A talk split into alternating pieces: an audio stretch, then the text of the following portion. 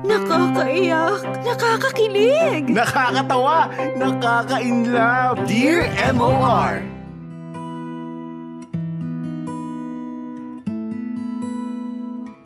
Dear MOR, Magandang araw sa iyo, Popoy, at sa lahat ng nakatutok sa inyong programa.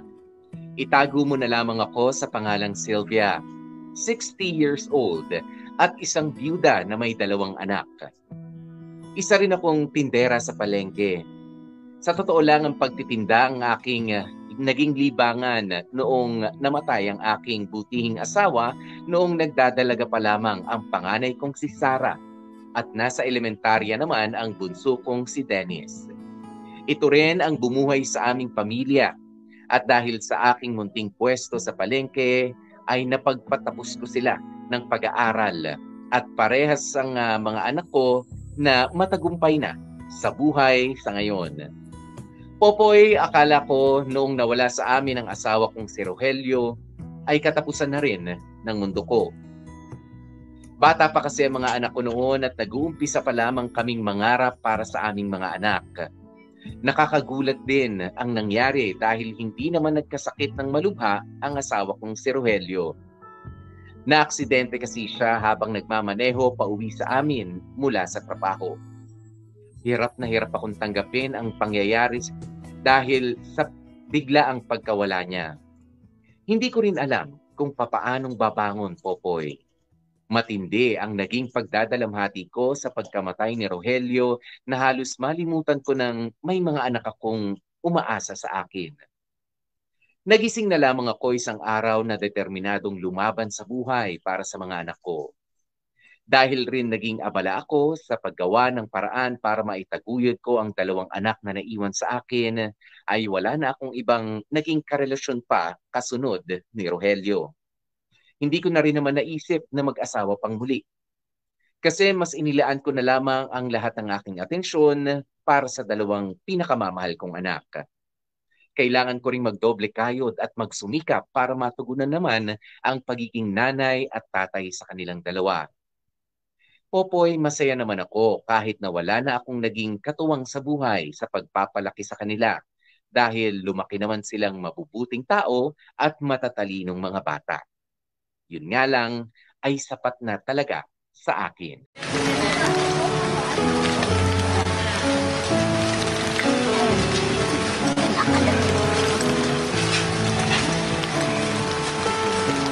Bili na! Bili na mga suke! Kakanin! Pwedeng pang almusal o, merienda, pagkatapos magtanghalian. Kakanin! Homemade kakanin kayo dyan! Ay, anong oras na ba? Ay, pasado alas 10 na ng umaga. Tapos wala pa ako nabebenta. Ano ba naman to? Paano na lang ang kita ngayong araw? Ayan kasi, bakit kasi ako tinanghali ng gising? Ah, kakanin! Bili na kayo ng kakanin! Nay, may palitaw ho kayo? Ay, naku ma'am. Bukas pa po ako makakapagtinda ng palitaw. Pero meron po tayong sapin-sapin dito, bibingka at saka kutsinta. Hmm.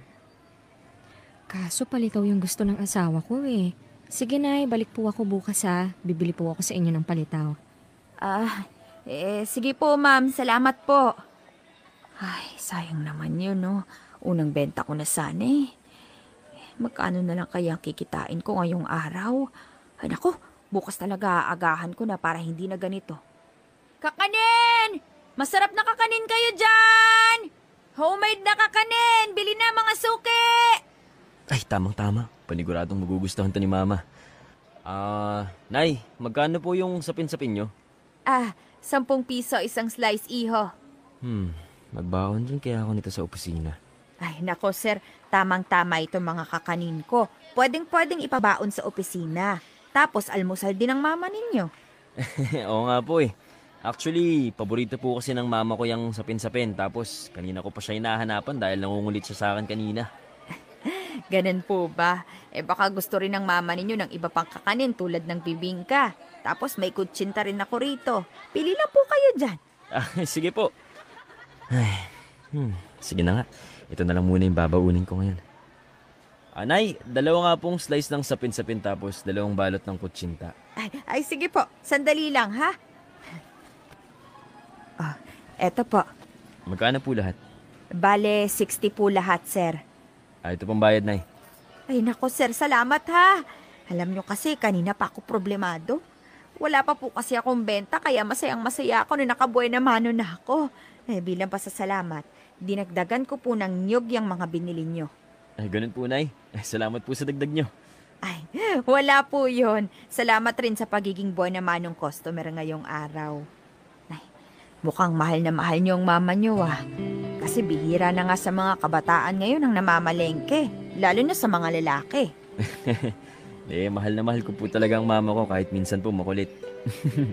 Pero, paborito niya po kasi talaga yung sapin-sapin eh. Talagang nagpapahanap po siya kapag namamalengke ako. Karaniwan, wala akong makita kasi sa kabilang daan po ako usually na dumadaan pa uwi. Buti na lang naisipan kong dito dumaan. Meron po pala dito nagtitinda ng kakanin. Ganun po ba?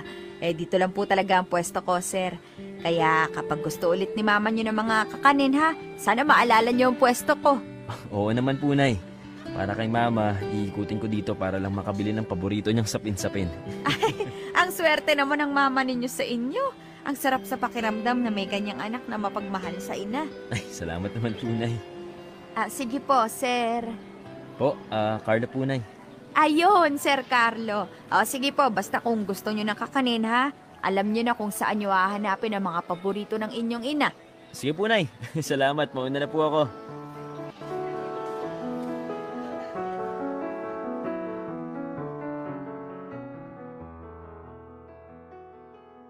Popoy, nakakaliw na bata itong si Carlo.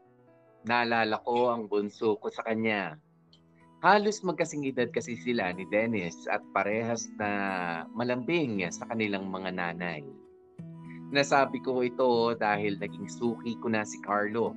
Kasi paborito raw ng kanyang ina ang mga kakaning ibinebenta ko at gusto rin ito ang pagkakaluto ko. Araw-araw nang bumibili si Carlo ng mga paninda ko, Popoy hindi lang para sa kanyang nanay, pero madalas rin ay nagbabaon siya sa pagpasok niya sa opisina. Dahil dito ay mas nakilala ko pa ang aking suki sa aming mga kumustahan habang bumibili siya sa akin kada umaga. Nalaman ko kung ano ang kwento ng pamilya nila paunti-unti, ang tungkol sa kanyang trabaho at mga pangarap din sa buhay. Magaang kausap si Carlo. At dahil dito, naituring ko na rin na parang anak ko siya.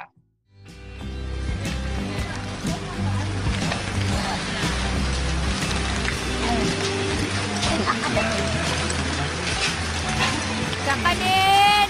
Masarap na kakanin! Bili-bili na ang mga suki! Nay, may palitaw po ba kayo ngayong araw? Ay, ma'am, kayo po yung naghahanap noong nakaraan ng palitaw, di ba?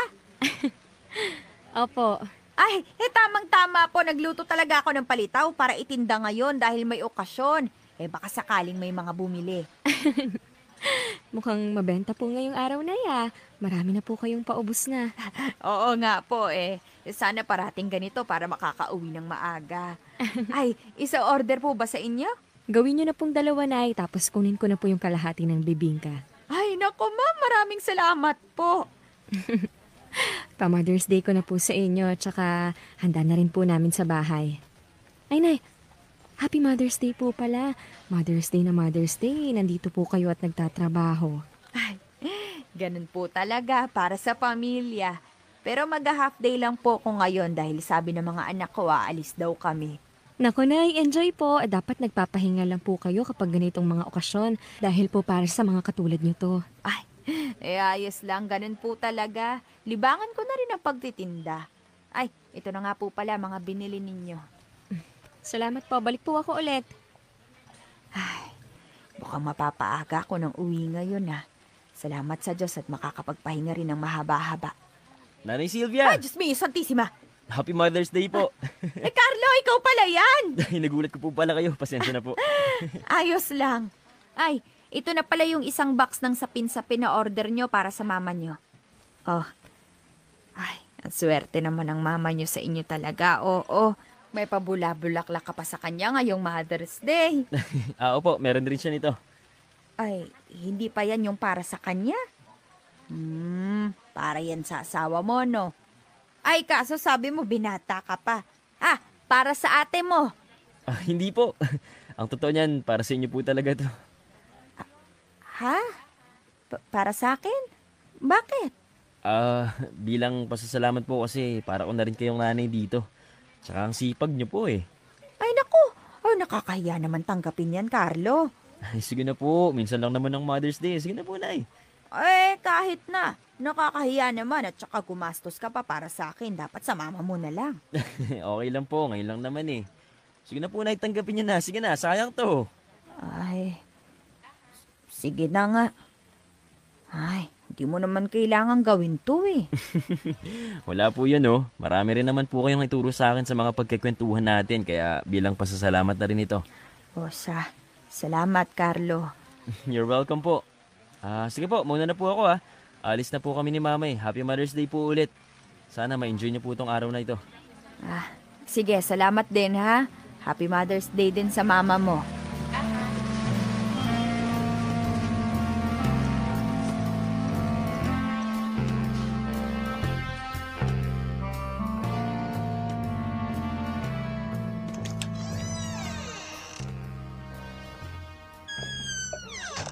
Sara? Sara, anak? Dito na ako. Mano po, ma? Mm. Oh, bakit may uwi kang cake tapos may bulaklak pa? Bumili ka pa, ma? Eh, bumili na niyan ngayon si Dennis kaya nga po wala na siya dito ngayon eh. Hindi, galing to sa isang suki. Ayoko nga sanang tanggapin at nakakahiya eh. Pero nagpumilit. Galing sa suki? Aba, ang thoughtful naman ng suki na yan. Oo, mabait yung suki ko na yon pero hindi ko naman akalain na ganito kabait. Ay, sus. Baka naman gusto ka nun, Nay. Ay, Diyos ko. Ginamit pa ang okasyon na to para gumawa ng kung ano. Hala, grabe ka namang mag-isip anak. Mabait lang talaga yung si Carlo. Carlo? Lalaki yung nagbigay? Ano ka bang bata ka? Mas matanda ka pa dun sa suki kong yon, ano ba? Huwag mo nga bigyan ng mali siya, talaga mabait lang yung bata. Mabait siya sa mga matatanda na tulad ko dahil mahal na mahal niya ang nanay niya. Sige, Nay. Sabi niyo eh. Pero mabuti na rin yung nag-iingat.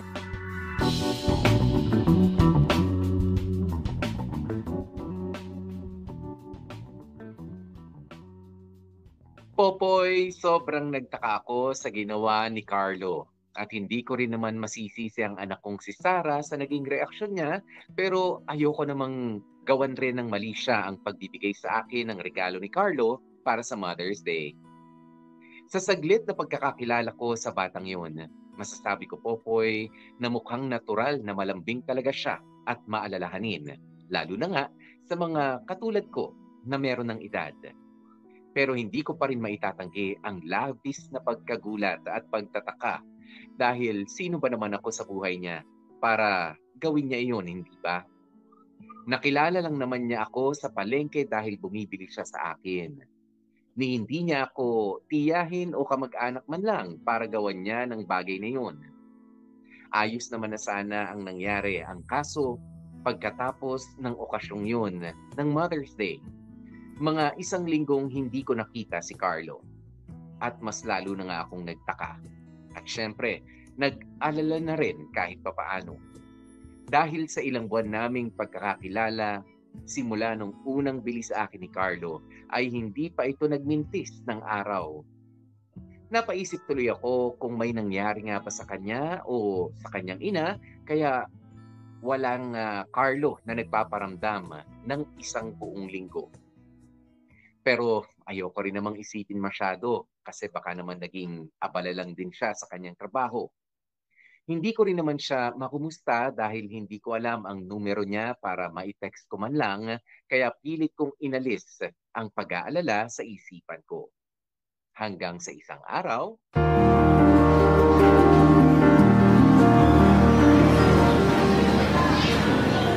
Masarap na kakanin, pang almusal o merienda. Bili na kayo dyan. Pang ilang araw na bang hindi bumibili sa akin dito si Carlo? Eh teka, bakit ko ba binibilang? Pero, baka may nangyari ng masama dun sa batang yun kaya hindi na bumabalik dito. Sana mali ako. Good morning, ma'am, sir. Bili na po kayo ng kakanin namin. Homemade po mga ito. May bibingka tayo, sapin-sapin, iba pa. Um, pabili nga pong dalawang slice ng sapin-sapin tsaka dalawang slice ng bibingka. Oh, Carlo, kumusta? Ngayon ka lang nakabalik ka. Nagkalala ko sa'yo. Talaga ba? okay lang naman po ako. Eh, naging busy lang. Ah, ganun ba? Eh, buti naman. Akala ko kasi kung ano nang nangyari sa'yo at isang linggo ka rin bago nakabalik sa pagbili sa mga tinitinda ko. Akala ko tuloy nagsawa ng mama mo sa sapin-sapin ko. oh, ito yung sapin-sapin tsaka dalawang slice ng bibingka. Ito po bayad. Ah. um, ah, sige po, mauna na ako. Ano kayang meron sa batang yun ngayon? Hindi na siya tulad ng dati. Ay, baka may pinagdadaanan lang.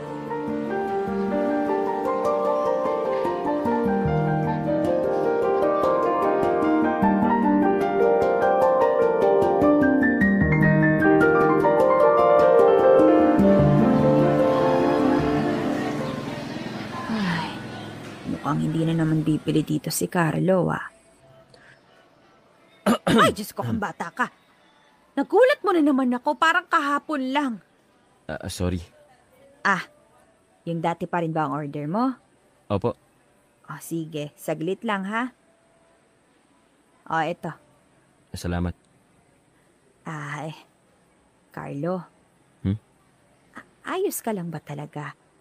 Alam kong may mali kasi kahapon, bigla ka na lang umalis. Tapos ang seryoso mo pa. Akala ko naman pagbalik mo ngayon magiging okay ka na. Alam mo naman ako may problema ka, pwede mong sabihin sa akin, di ba? Bukod sa pagiging suki, tinuring na rin kitang anak. Tama po kayo. May bumabaga-baga po sa akin. Ano ba yun? Eh kung gusto mong pag-usapan, nandito lang naman ako, makikinig naman ako. Ay, sa totoo lang, ilang beses na akong kinukulit ng nanay kong pumunta dito para bumili pero tumatanggi ako kasi kasi may kailangan akong laruhin sa sarili ko. Klaruhe? Ano naman yun? May, may problema ba sa mga tinitinda ko? Hindi. May dapat lang akong klaruhin sa sarili ko. Kung tama ba ang nararamdaman ko. Eh, pa- pasensya ka na ha. Alam mo naman, matanda na ako, kaya hindi ko naiintindihan agad minsan yung mga gustong ipahiwatig ng mga kabataang tulad mo. Ang totoo niyan, naalala niyo ba yung binigyan ko kayo ng mga regalo ng Mother's Day? Oo naman, no. Hindi ko yun malilimutan. O, anong meron doon? Doon ako unang napaisip kung bakit. Bakit ako balik ng balik dito sa pwesto mo. Totoong mahilig si mama sa mga kakanin lalo na sa sapin-sapin. Pero hindi naman niya ako inuutusan araw-araw bilhan talaga siya. Ah, eh, pa- pasensya ka na, Carlo, ha? Hindi ko nasusundan yung mga sinasabi mo. Ang totoo po niyan, ah, gusto ko kasi kayong nakikita at nakakausap parati. Ah, eh ako rin naman. Kasi masaya akong naririnig ang mga kwento mo. Tulad ng sinabi ko kanina, parang anak na rin ang turing ko sa'yo. Ah, actually, iba po ang tinutukoy ko. Ibang tuwa ang nararamdaman ko eh. Ha? Paanong ibang tuwa? Ah, hindi ko rin talaga maintindihan. Akala ko parang nanay o lola lang ang turing ko sa inyo pero kaya ako pabalik-balik dito.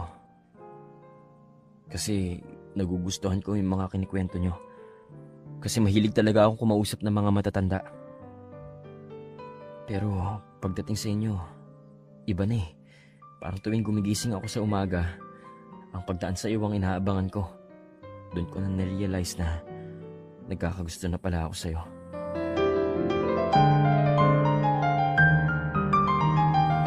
Ah, ano? Ang hirap paniwalaan, di ba? Mataas po ang respeto ko sa inyo, kaya mas lalo ko nararamdaman yung feeling na yon. Sinubukan kong dumistansya kasi naiisip ko, baka nasanay lang ako sa presensya nyo. Pero hindi eh. Sa araw-araw na hindi ako dumadaan dito, tumitindi pa lalo ang nararamdaman ko para sa inyo. Carlo, itigilan mo na nga yung pagbibiro ng ganito sa akin. Hindi magandang biro to, iho ha? Sana nga biro lang ang lahat. Pero hindi eh. Sabi ko sa sarili ko parang mali. Kasi kung tutuusin parang nanay na kita eh. Tapos, narealize ko nung mga panahon na pinag-iisipan ko ang lahat ng to. Pagdating sa pag-ibig, wala naman sa edad o estado ng buhay, di ba? Nahulog na talaga ako sa iyo, Sylvia. Gusto nga rin sana kitang ligawan eh. Ano bang gusto mong mangyari? Eh pwede ba? Tigil-tigilan mo na nga tong mga ginagawa mo. Kung gusto mong may mapagtripan, wag mo na akong idamay. Pero seryoso ako. May nararamdaman ako para sa'yo at kung papayagan mo ko, gusto kitang ligawan. Di ba ikaw na rin ang nagsabi na parang nanay mo na ako? Dapat naman ganun ang tingin at ituring mo sa akin. Hanggang dun lang. Kasi mali to. Oh, pero ito ang totoo. Eh, Carlo, tama na. Hindi ko na nagugustuhan ang ginagawa mo, ha? Medyo nababastos na ako sa mga kalokohan na sinasabi mo. Kung maaari, umalis ka na lang muna. Bumalik ka at mag-usap na lang tayo kapag maayos ka na ulit kausap.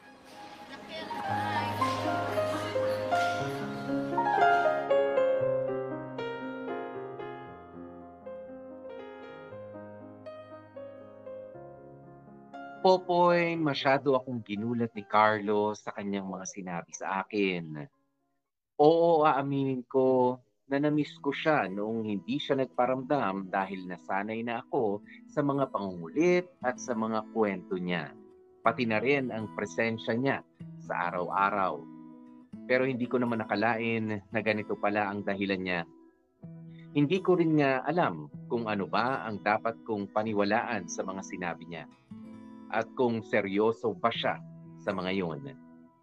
Kasi nakakatawa namang isipin, hindi ba, Popoy, isang binatang-binatang lalaki magkakagusto sa isang tulad ko na may edad na.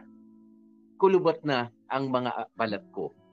At pasadong-pasado na ako bilang lola ni Carlo. Kaya hindi ko rin nagustuhan ang mga pinagsasabi niya sa akin pakiramdam ko rin kasi ay niloloko niya lamang ako. Napaisip ako sa mga sinabi sa akin yun ni Carlo. Hindi naman porket na sabi kong namiss ko siya, ay gusto ko na siya, hindi ba? Wala naman sigurong mali siya yon, Popoy. Hindi rin naman dapat magkaroon ng mali siya kasi mali. Mali ang magkaroon ng mali siya doon. Isa pa, alam kong magagalit ang mga anak ko, lalo na nga si Sarah, kapag ka nalaman nila ito.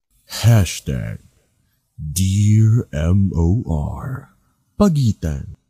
Popoy, akala ko noong naiparamdam ko na kay Carlo na dismayado ako sa huling naging usapan namin ay matitigil na siya sa pagpupumilit niya tungkol doon. Pero nagkamali ako.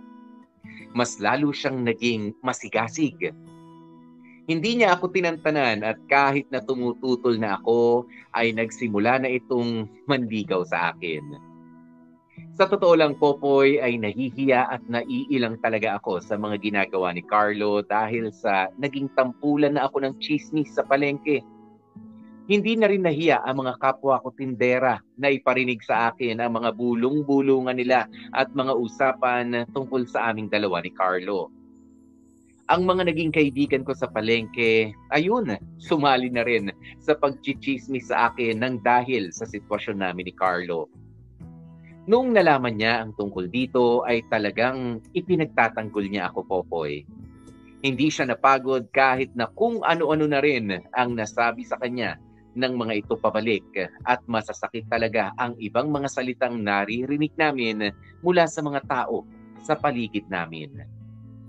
Tiniis ni Carlo ang lahat ng mga ito para lang maipagtanggol niya ako.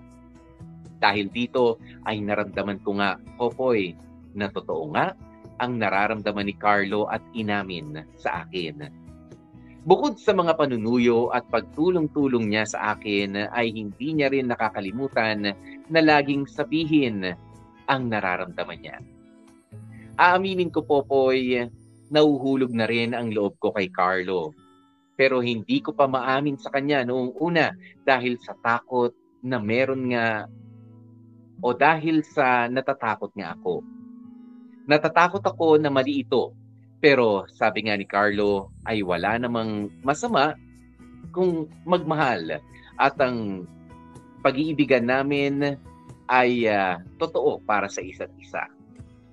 Natatakot rin ako kung sakasakaling pumayag ako na maging kasintahan si Carlo. Alam nila na nililigawan ako nito at uh, alam kong tutol sila kahit wala silang sabihin sa akin. Pero mas malakas nga yata talaga ang puwersa ng pag-ibig kaysa sa mga takot ko, Popoy.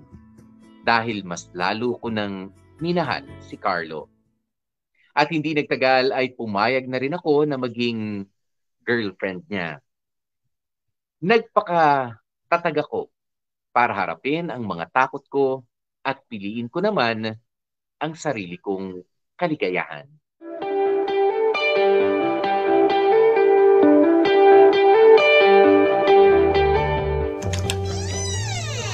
Ay, matanda na talaga ako.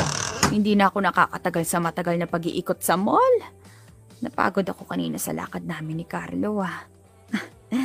Makaupo nga muna dito sa sofa namin na makapagpahinga. Ay, O ma, andyan na ho pala kayo. ah, oo anak. Medyo kakarating ko lang din. San ka na naman ho ba galing? Ay, namasyal lang kasama si Carlo. Hay nako, talagang lumalabas pa ho kayo nung Carlo na yun ha? Ay, paminsan-minsan. Eh, Siyempre, nasa isang relasyon naman kami kaya ayos lang siguro na lumabas-labas kami. Ganun naman ang gawain ng mga magkakarelasyon, di ba? Sige ho, sabi niyo eh. Akala ko ba ayos lang sa inyo yung relasyon namin ni Carlo? Ayos lang naman kasi mukhang masaya naman ho kayo. Pero sa tono ng boses mo, Ma! Hindi niyo ho ba nararamdaman kung paano kami nahihirapan dahil sa desisyon ninyo? ano bang ibig mong sabihin? Hindi ho ba kayo nahihiya sa edad ninyong yan na pumapatol kayo sa bata? Partida ha, papasang anak o kahit apo nyo yung Carlo na yan. Eh, bakit naman ako mahihiya? May tinatapakan ba akong tao?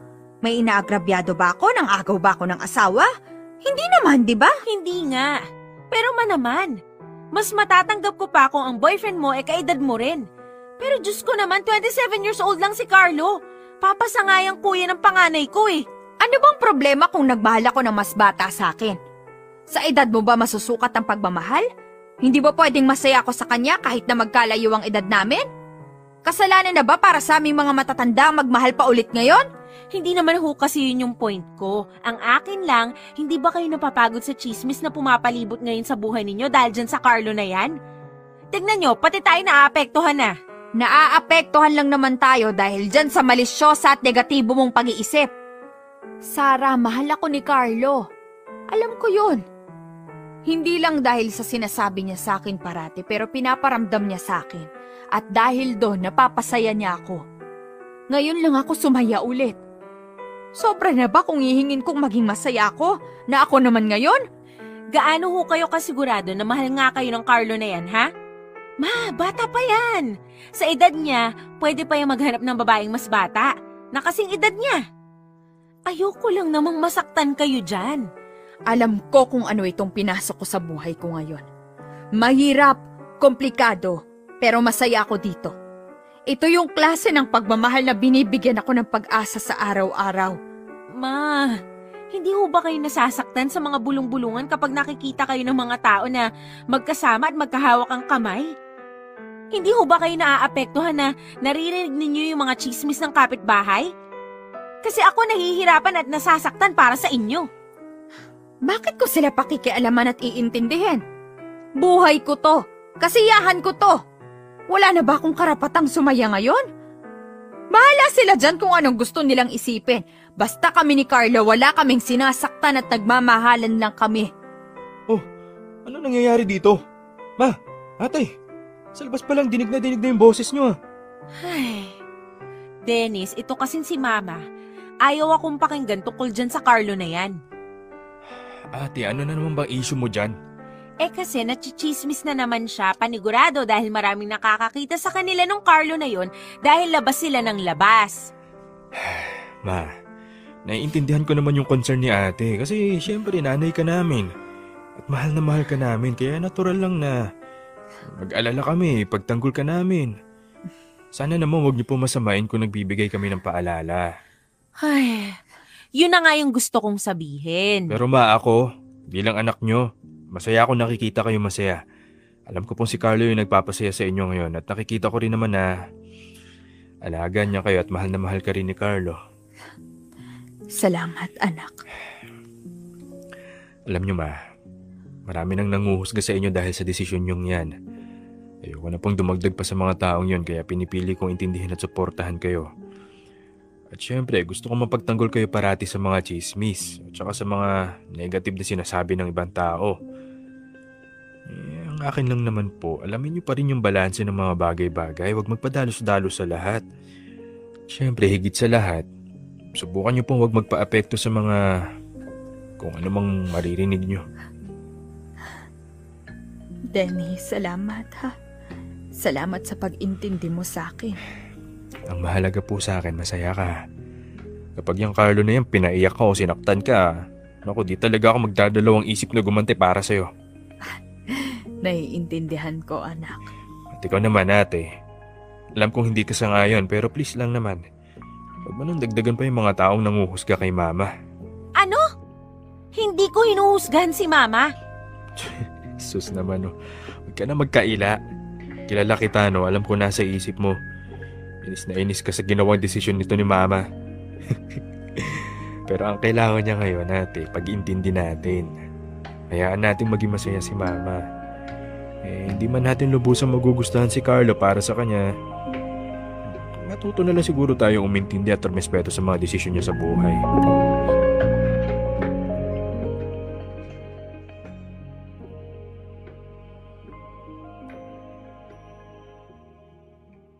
Popoy, masaya ako sa feeling ni Carlo. Sobrang saya. Ngayon ko lang nga naranasan na maging masaya ulit ng ganito. Ang kaso, kahit pala gaano akong kasaya, ay may mga tao rin pala sa paligid ko na nasasaktan ng dahil sa desisyon ko. Ang mga anak ko, lalo na nga si Sarah.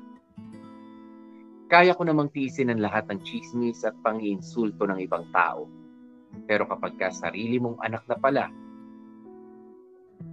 ang masasakit na salita ay parang sinasaksak ako ng ah, sobra sa sakit kapag ka sa kanya nang gagaling.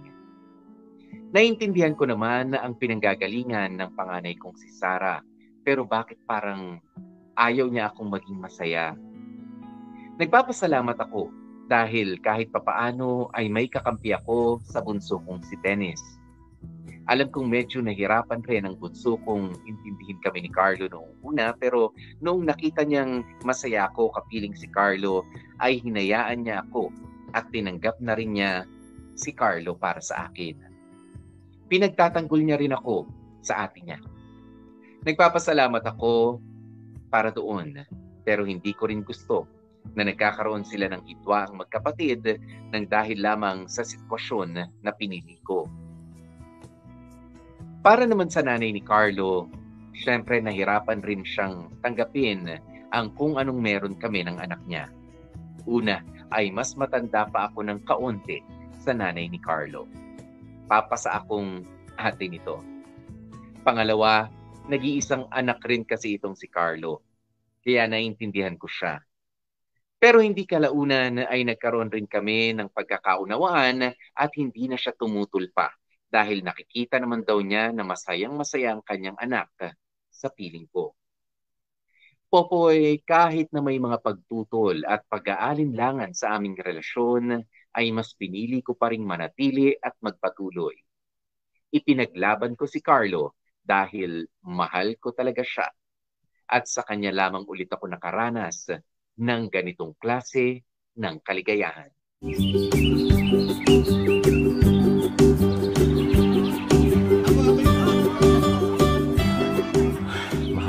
parang kanina ka pa hindi kumikipo dyan ah. Ayos ka lang ba?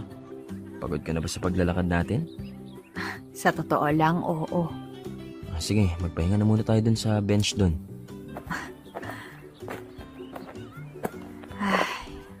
Tubig, gusto mo? Ay, oo, sige. Hmm. Salamat, mahal. Malapit na pala tayong mag-isang taon, ano? Oo nga, ano? Ang bilis talaga ng panahon. Hmm. Saan ba tayo pwedeng mag-celebrate ng anniversary? Mag-out of town kaya tayo, mahal. K- kailangan pa ba nun? Aba, syempre naman. First anniversary natin yun eh. Ay, eh, pwede naman tayo doon sa simple lang eh. Pero anniversary yun, mahal. Hindi naman ako papayag na simple lang. Pero hindi naman ako mahilig sa mga ingranding bagay. Matanda na ako. Hindi na ako pwedeng umastang teenager sa mga bagay na ganyan. Ah, may problema ba tayo? May mga bagay lang ako na napagtanto nitong nakaraan. Tulad ng? Eh, tulad ng realidad natin. Ang komplikado kasi. Ha? Paano komplikado? Eh, mahal mo ako, mahal din kita. At masaya naman tayo. Oo nga, masaya naman tayo at parehasang nararamdaman para sa isa't isa. Pero paano naman yung nararamdaman ng ibang tao? Ano, eto na naman ba tayo? Di ba sabi ko sa'yo, hayaan lang natin sila, di ba? Dapat hindi natin sila isipin dahil wala naman sila sa relasyon na to. Sabihin Kaya, mo nga sa akin, Carlo. Di ba ang mama mo tutol din sa relasyon na to? nung una, oo. O, di ba? Pero nung una lang yon okay? Ipiniliwanag ko sa kanya ng mabuti at sinabi ko sa kanya na mahal na mahal kita at napapasaya mo ako. Kaya eventually, tinanggap ka na rin niya. Pero hindi ibig sabihin nun, eh tanggap na tanggap na niya kung ano ang meron tayo. Parang sa mga anak ko, pinaglalaban kita lalo na kay Sarah.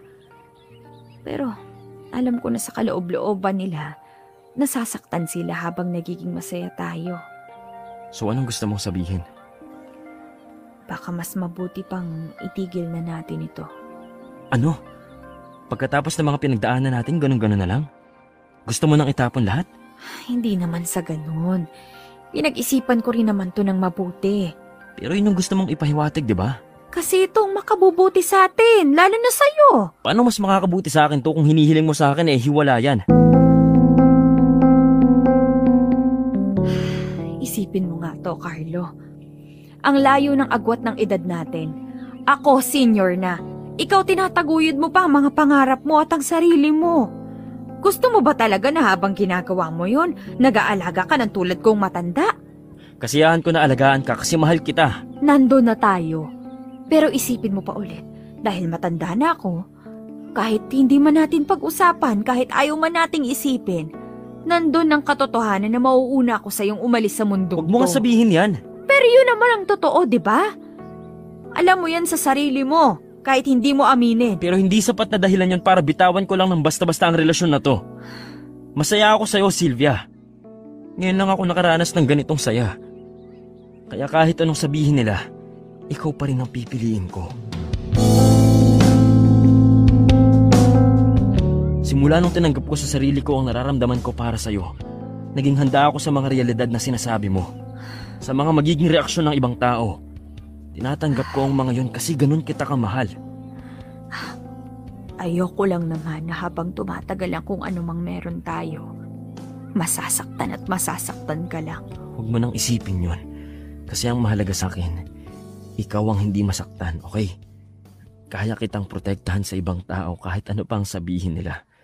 Basta wag mo lang akong iiwan.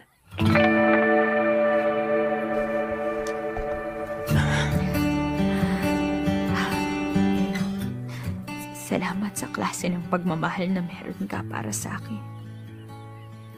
Kung kaya mo kong patuloy na mahalin ng ganito, siguro nga dapat manatili ako sa relasyon natin. Ay, ikaw talaga panira ka ng surprise eh. Ano? Anong sorpresa yan? Ho- Hoy, anong ginagawa mo dyan, Carlo? Tumayo ka nga dyan! Sylvia, alam kong may mga naiisip ka sa relasyon natin pero sana hindi ko naiparamdam sa'yo na kahit kailan hindi ako seryoso dahil seryoso ang seryoso ako sa'yo. Sa sobrang seryoso ko sa relasyon na to, ito ako ngayon, nasa harapan mo. Hinihingi ang kamay mo para sa kasal. Sylvia, will you marry me? Se- seryoso ka ba? Oo, ganyan kita kamahal. Wala na akong pakialam sa sasabihin ng iba. Hayaan mo sila magbulungan at tumingin sa atin. Ang mahalaga, sa'yo ako nakafocus. Nakikita ko kung future ko nakasama ka sa araw-araw. At araw-araw ipaglalaban kita. Kaya handa rin ako na pakasalan ka kung papayag ka. Oo. Sige, Carlo. Magpapakasal ako sa'yo. Talaga ba? Yes! Yes!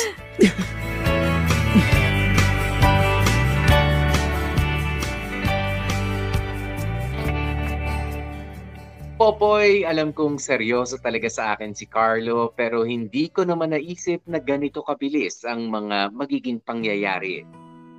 Mag-iisang taon na palang, ah, o mag-iisang taon pa lamang kasi kaming magkasama pero niyaya niya na akong magpakasal. Sa totoo lang, kahit tinanggap ko ang alok niyang pagpapakasal at kahit masayang masaya ako rito, ay may takot talaga sa loob-loob ko pakiramdam ko Popoy ay masyado kaming naging mabilis at ah, nag-aalala rin ako para kay Carlo na baka masaktan siya. At ayoko naman siyang ilagay sa sitwasyon na ganoon. Pero ipinaliwanag sa aking mabuti ni Carlo na talagang handa na siyang pakasalan ako at seryoso talaga siyang nagmamahal sa akin. Sa loob ng halos isang buong taon ay maraming mga bagong karanasan ang ipinaranas sa akin ni Carlo. Ginawa niya ang lahat para paligayahin ako. Nandito yung marami kaming nagagawa ng magkasama. Dinala niya rin ako sa mga lugar na akala ko ay sa panag-init ko na lamang mapupuntahan. At ang mga ito ay hindi ko rin talaga nagagawa pa noon. Busy si Carlo sa kanyang trabaho pero hindi niya ipinaparamdam sa akin na wala siyang oras na nakalaan para sa aming dalawa. At madalas na kapag ka day off niya, ay dinadala niya ako sa kung saan-saan para may mga masubukan kaming bago ng magkasama. At dahil dito, Popoy, ay madalas akong wala sa bahay namin. At minsan ko na nga lang din kung makasama ang dalawa kong anak na si Sarah at si Dennis.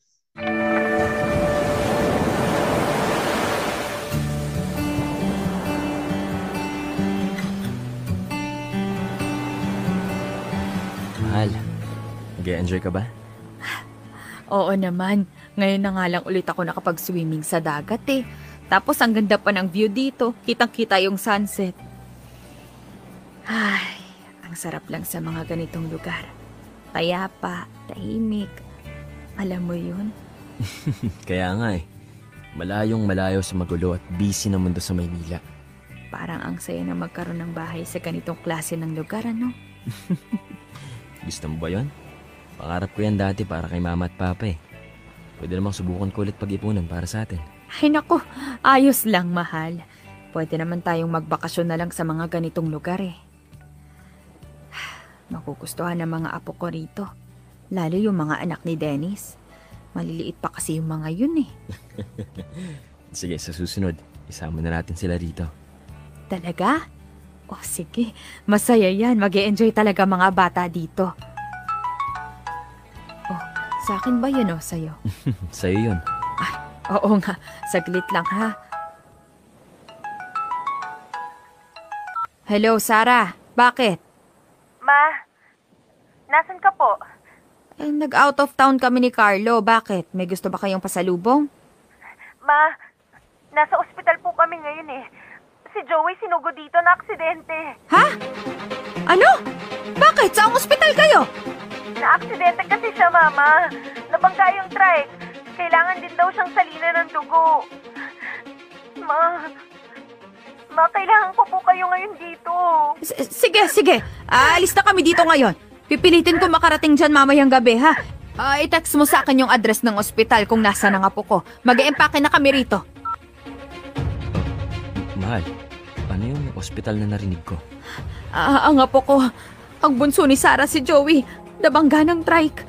Kailangan ko pumunta sa ospital ngayon at kailangan nila ako. Oh, sige, sige. Tara na, mag-ayos na tayo. Sasamahan kita ron.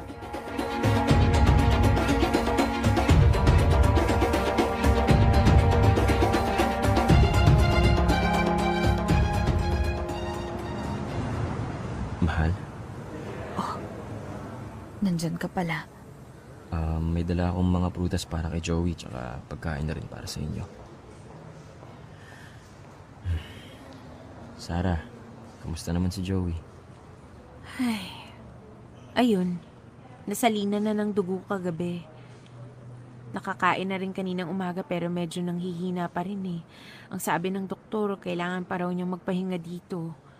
Ganun ba? Eh, basta kung may kailangan kayo, magsabi lang kayo ng pwede kong may tulong, ha? Mas malala yung sitwasyon ni Joey kahapon kaya tinawagan ko rin kaagad si Mama. Dahil hindi ko nga alam kung anong gagawin ko. Hanggang kagabi, lutang pa rin ako. Wala naman dito yung asawa ko ngayon. Anong sabi ni Ray? Ayun, gustong umuwi. Kaso hindi naman po pwede dahil ang mahal ng tiket pa uwi ng Pilipinas ngayon. At wala naman din siyang sapat na ipon. Isa pa, hindi pa siya papayagan ng boss niya dun sa abroad na umuwi ngayon. Pinilit ko namang makauwi kami ni Carlo kagabi kaso ang traffic. Anong oras na rin kasi kami nakarating ng Maynila. Napagod din ako sa biyahe. Hindi man lang ho kayo nagsabi na nagbabakasyon pala kayo. Sa bagay, halos hindi naman namin kayo nakikita at nakakasama. Ha? Anong gusto mong sabihin? Wala po, ma. Medyo pagod lang din po ako. Magpapahinga na lang muna ako. Carlo, siguro si Mama, iuwi mo na muna sa amin para makapagpahinga. Galing rin kayo ng mahabang biyahe kagabi. Ayos lang ako.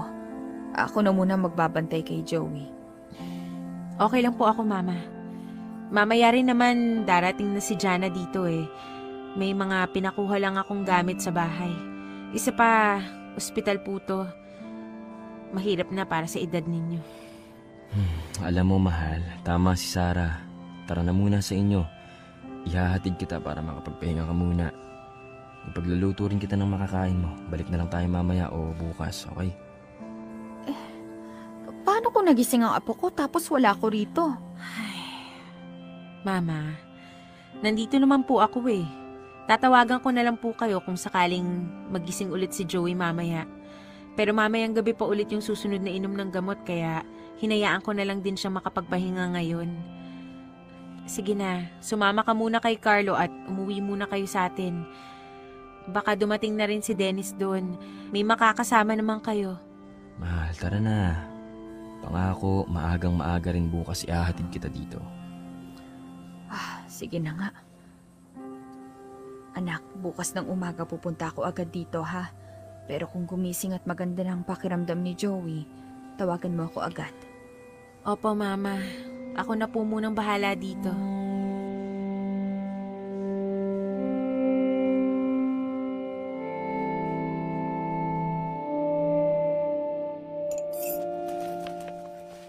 Mahal, tara na, kakain na tayo. Luto na itong hinanda ko makakain natin, oh. So, ito. Salamat. Ano, nakatulog ka ba ng maayos?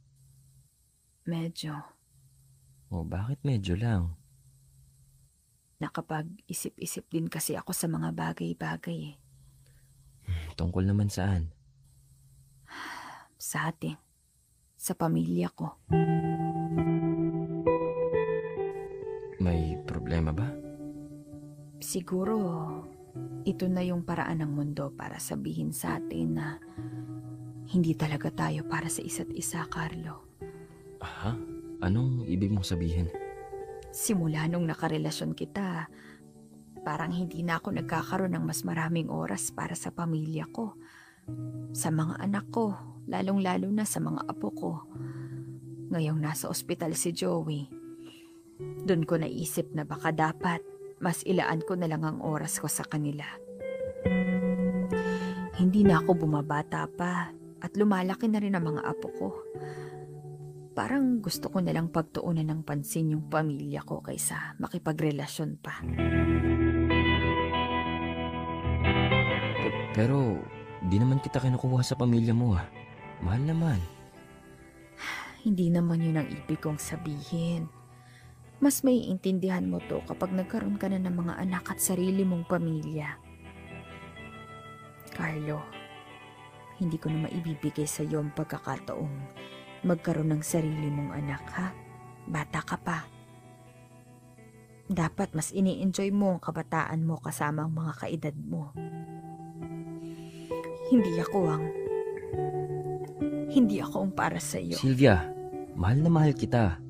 Ikaw ang gusto kong pakasalan. Sa una lang to magiging masakit. Pero maiintindihan mo rin kung bakit ko to ginagawa. Hindi dahil sa ayoko sa'yo.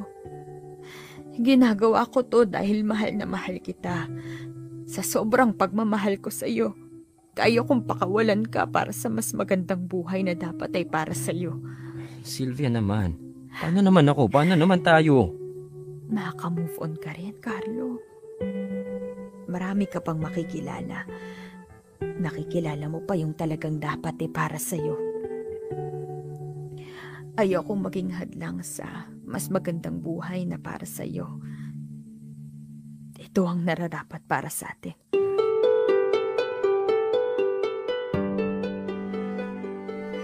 Ayoko. Ayoko, hindi ako papayag. Ikaw ang gusto kong pakasalan, Sylvia. Naghahanda na tayo para sa kasal natin, hindi ba? Kaya ko namang alagaan ka pati na rin ang pamilya mo at mga anak mo at saka po mo. Kung yun ang kinakailangan para lang hindi mo ko iwan Carlo, ho. tama na. Huwag na nating ipilit pa to. Dahil mas masasaktan lang tayong dalawa. Sa totoo lang, naisip ko rin na tapos na ako sa pagmamahal.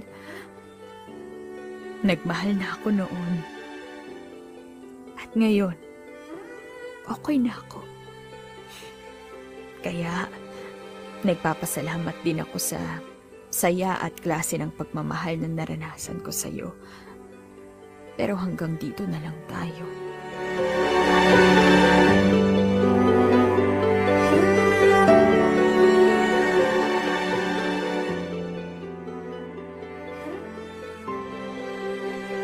Popoy, noong naaksidente ang apo ko, ay parang namulat ako sa katotohanan na pilit kong tinatalikuran. Na may mga bagay akong hindi kayang ibigay kay Carlo kahit na mahal na mahal ko pa siya. May mga bagay kasi sa buhay na nararapat niyang maranasan. Ang kaso, kahit anong gawin ko, ay hindi ko na may bibigay ang mga iyon sa kanya. Isa pa, iba ang realidad ko sa kanya. Mas mahaba pa ang panahon niya dito sa mundo kesa sa akin. Ayokong makulong lamang siya sa akin dahil kailangan niya akong alagaan dahil may sakit na ako at tumatanda na lalo. Hindi yun ang klase ng buhay na dapat para sa kanya. Gusto kong maging masaya si Carlo kaya pinakawalan ko siya, Popoy. Alam kong nahirapan rin siyang tanggapin ang paghihiwalay namin sa una tulad ng paghihirap ko rin. Pero hindi ako nagsisisi sa desisyon kong huwag nang ituloy ang pinlano naming pagpapakasal.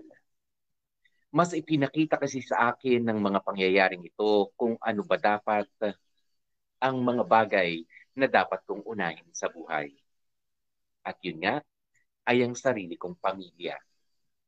Kahit anong mangyari kasi, ang pamilya ko pa rin ang natatangi kong lakas at biyaya sa buhay na ito.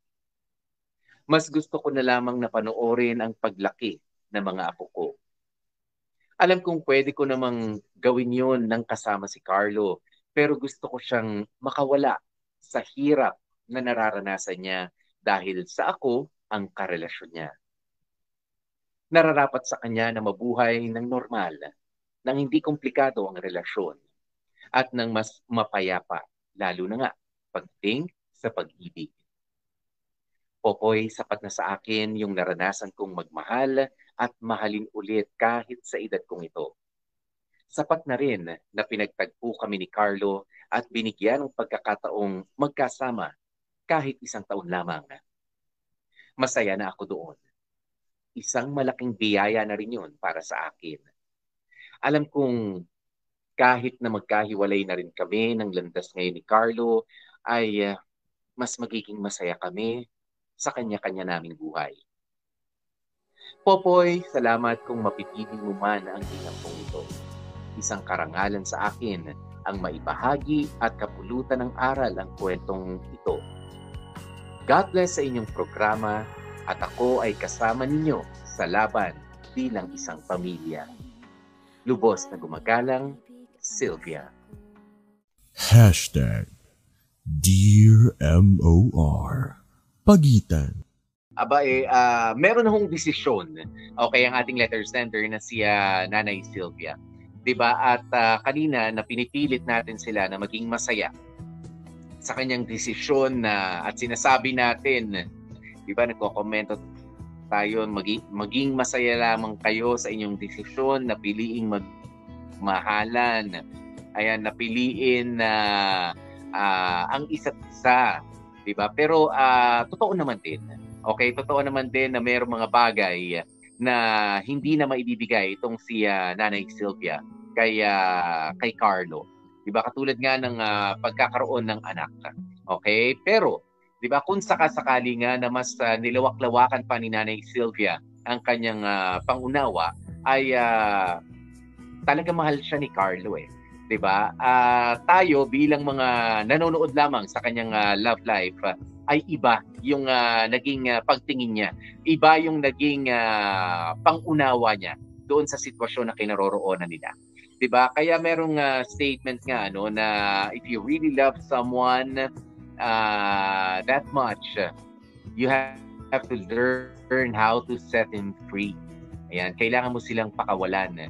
'Di ba? Hindi naman dahil sa ayaw ka na nila, hindi naman dahil sa ayaw mo siya, kundi ayaw mong ipagkait sa kanya yung mga karanasan na pwede niya pang ah, makamit ano, hindi man sa piling mo. Katulad nga nito, ah, although sinasabi natin na age ah, doesn't matter ah, pagkadating sa pag-ibig. Pero ah, siguro mas magiging ah, madali na tanggapin ng lahat at ah, mauunawaan lalo na kung parehas kayong nagkaroon ng pamilya, ah, meron kayong mga sariling mga anak at pinagtagpo kayo na kayo ay ah, o isa sa inyo ay medyo mas may edad kaysa ron sa isa. But ah, the experience na meron kayong sariling anak pareho ay ah, siguro mas madaling uh, maiintindi yan, mas madaling uh, matatanggap. 'Di ba? Kahit na si Nanay Sylvia at least, 'di ba? ah, sabihin man niya ah, sa sarili niya na hindi kaila hindi na kita mabibigyan ng anak eh. 'Di ba? Ang sasabihin naman ni Carlo ay hindi, meron na rin naman akong anak.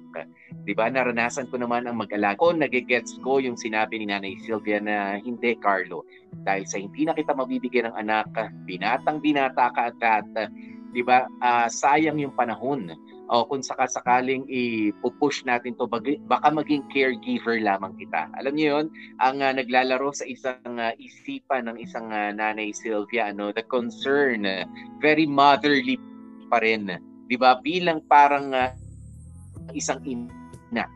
'Di ba? At ah, 'yun yung ah, mas gumagana sa kanya.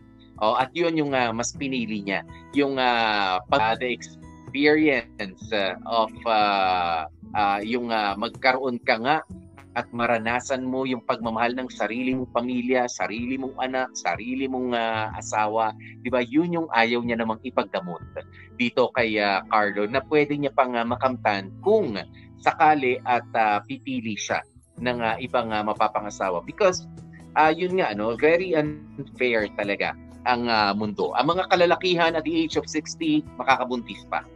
'Di ba? Makakabuntis pa the age of 70 even. 'Di ba makakabuntis pa 'yan kahit anong edad basta malusog ang uh, basta maganda ang sperm count, 'di ba? At walang uh, diferensya sa kanyang reproductive system, makakabuo at makakabuo ang mga kalalakihan. I know it's unfair, pero sa mga kababaihan kapag ka ikaw ay approaching uh, your 40s na or uh, nasa 40s ka na very high risk ang uh, pregnancy 'di ba? Very high risk. Pero uh, ang pagpapamilya ba ay tungkol lamang sa pag-aanak? Ang pag-iibigan ba ay tungkol lamang din sa pag-aanak? Yan naman yung pwedeng i-contest ano nitong si uh, Carlo kay uh, Nanay Sylvia. Ayan, pero uh, alam niyo hahaba lang ng hahaba ang usapan. And yung mga issues na katulad nito ay uh, hindi matatapos. Hindi matatapos yan because uh, though sabi ko nga kanina hindi normal uh, hindi, uh, mukhang hindi normal ang uh, pagkakaroon ng uh, isang relasyon na katulad nito. Pero, 'di ba, uh, ito naman ay pepwede. Oo, pepwede naman po talaga yan. Lalo na nga, at, at ah, morally, di ba? Ah, morally ay wala naman kayong inaapakan na ibang tao. Wala kayong sinasagasaan, walang nasasaktan sa pag-ibigan ninyo. That siguro ah, itong breakup rin na ito no ay ah, maging ah, daan para kay Carlo na baka meron din siyang ah, meron din siyang dapat pang ah, ma-experience, 'di ba? At kung sakasakali at hindi talaga siya magiging masaya, hayaan na rin natin. Kung yun tadhana yung nag-alis sa kanila, 'di ba? Sa pagkakaroon ng isang magandang relasyon, hayaan din natin yung tadhana, 'di ba? Na ah, na Nanay Sylvia para sa kanila. Ang importante, 'di ba? Ang importante para dito ay naiparamdam nila sa isa't isa yung tunay nila ng pagmamahal natin doon sa isang tao ay pwedeng ah, ah, iba doon sa ating ah, gustong gawin. 'Di ba? Mahal naman ni Carlo si ah, Nanay Sylvia. Kaya nga gusto niyang pakasalan. Gusto niya itong ah, alagaan at ah, he's ah, well aware na talagang ah, mas may edad sa kanya hindi hamak itong si ah, Nanay Sylvia at hindi siya mabibigyan ng anak. Yes, sa ngayon, sa ngayon, yan lang yun. Pero pagdating ng ah, panahon, di ba, pagdating ng panahon, ma, ano yan eh, di ba, parang ang ah, gusto mo, as an individual, meron ka rin hanap-hanapin, maghahanap ka rin ng sarili mong anak. Yun, yung iniiwasan ng mahina ni Sylvia na willing siyang ibigay at iparanas dito kay ah, kay ah, ah, ah, ah, Carlo. Di ba? At ah, at sa ah, papaanong paraan mo pa ba pe, pwedeng ah, ipa, iparamdam ang ah, matindi mong pagmamahal sa ano no sa sa isang tao kundi sa pagbibigay sa kanya ng ah, panahon at pangunawa. 'Di ba? At 'yan sa tingin ko yung ginagawa ni ah, Nanay Sylvia. 'Di ba? Dahil ah, tayo, oo naman, nakakapanghinayang. Kumbaga nandiyan na eh, nanay naman eh, ganda na sana yung love story. Yes, oo, maganda na yung ah, love story nila. Pero, 'di ba, kumbaga, eh siguro sa mga susunod na taon, sumubok na makipagrelasyon si Carlo ay ah, hindi pa rin siya naging masaya at nandyan pa rin naman si ah, Nanay Sylvia, 'di ba?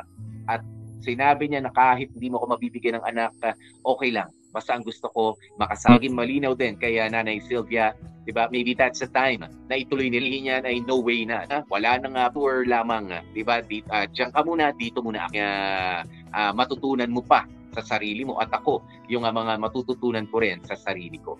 'Di ba? Kaya yung mga breakup na 'yan ay ah, pwedeng pansin. Ang pinaka-importanteng parte ng ah, kada breakup, kahit magkasing edad kayo, kahit bata kayo, kahit mas matanda yung isa inyo o parehas na kayong may edad, ang mga breakups ay ah, daan para tayo ay lalong mag-improve at ah, lalong matuto no yung mga lessons niyan ah, sa atin especially ah, sa pakikipagrelasyon. Iyon yung mga dapat nating ah, damputin ah, sa mga ganyang klase ng karanasan. Kaya naman, thank you, thank you so very much ano, kaya Nanay Sylvia and ah, good luck. Ayan, sana ine-enjoy mo ang ah, panahon mo. Ayan, na sabi mo nga ay gusto mong i-spend muna lalo kasama ang iyong ah, pamilya. Ayan, and I hope in the future, eh, sana, oh, may magbalik ka sana mabalitaan mo kami Nanay Sylvia na talagang kayo pa rin ni ah, Carlo. Ah, we hope na temporary. Okay, temporary only. Yan ang ang ah, ang ah, mga pangyayaring ito. Ayan at ah, matuto rin si Carlo, 'di ba? Sa mga susunod pang ah, panahon. 'Di ba? Kaya Kaya naman, uh, thank you, thank you very much. At sa mga kapamilya natin na patuloy po nagpapadala ng inyong mga kwento para damputan namin ng uh, mga matututunan sa buhay.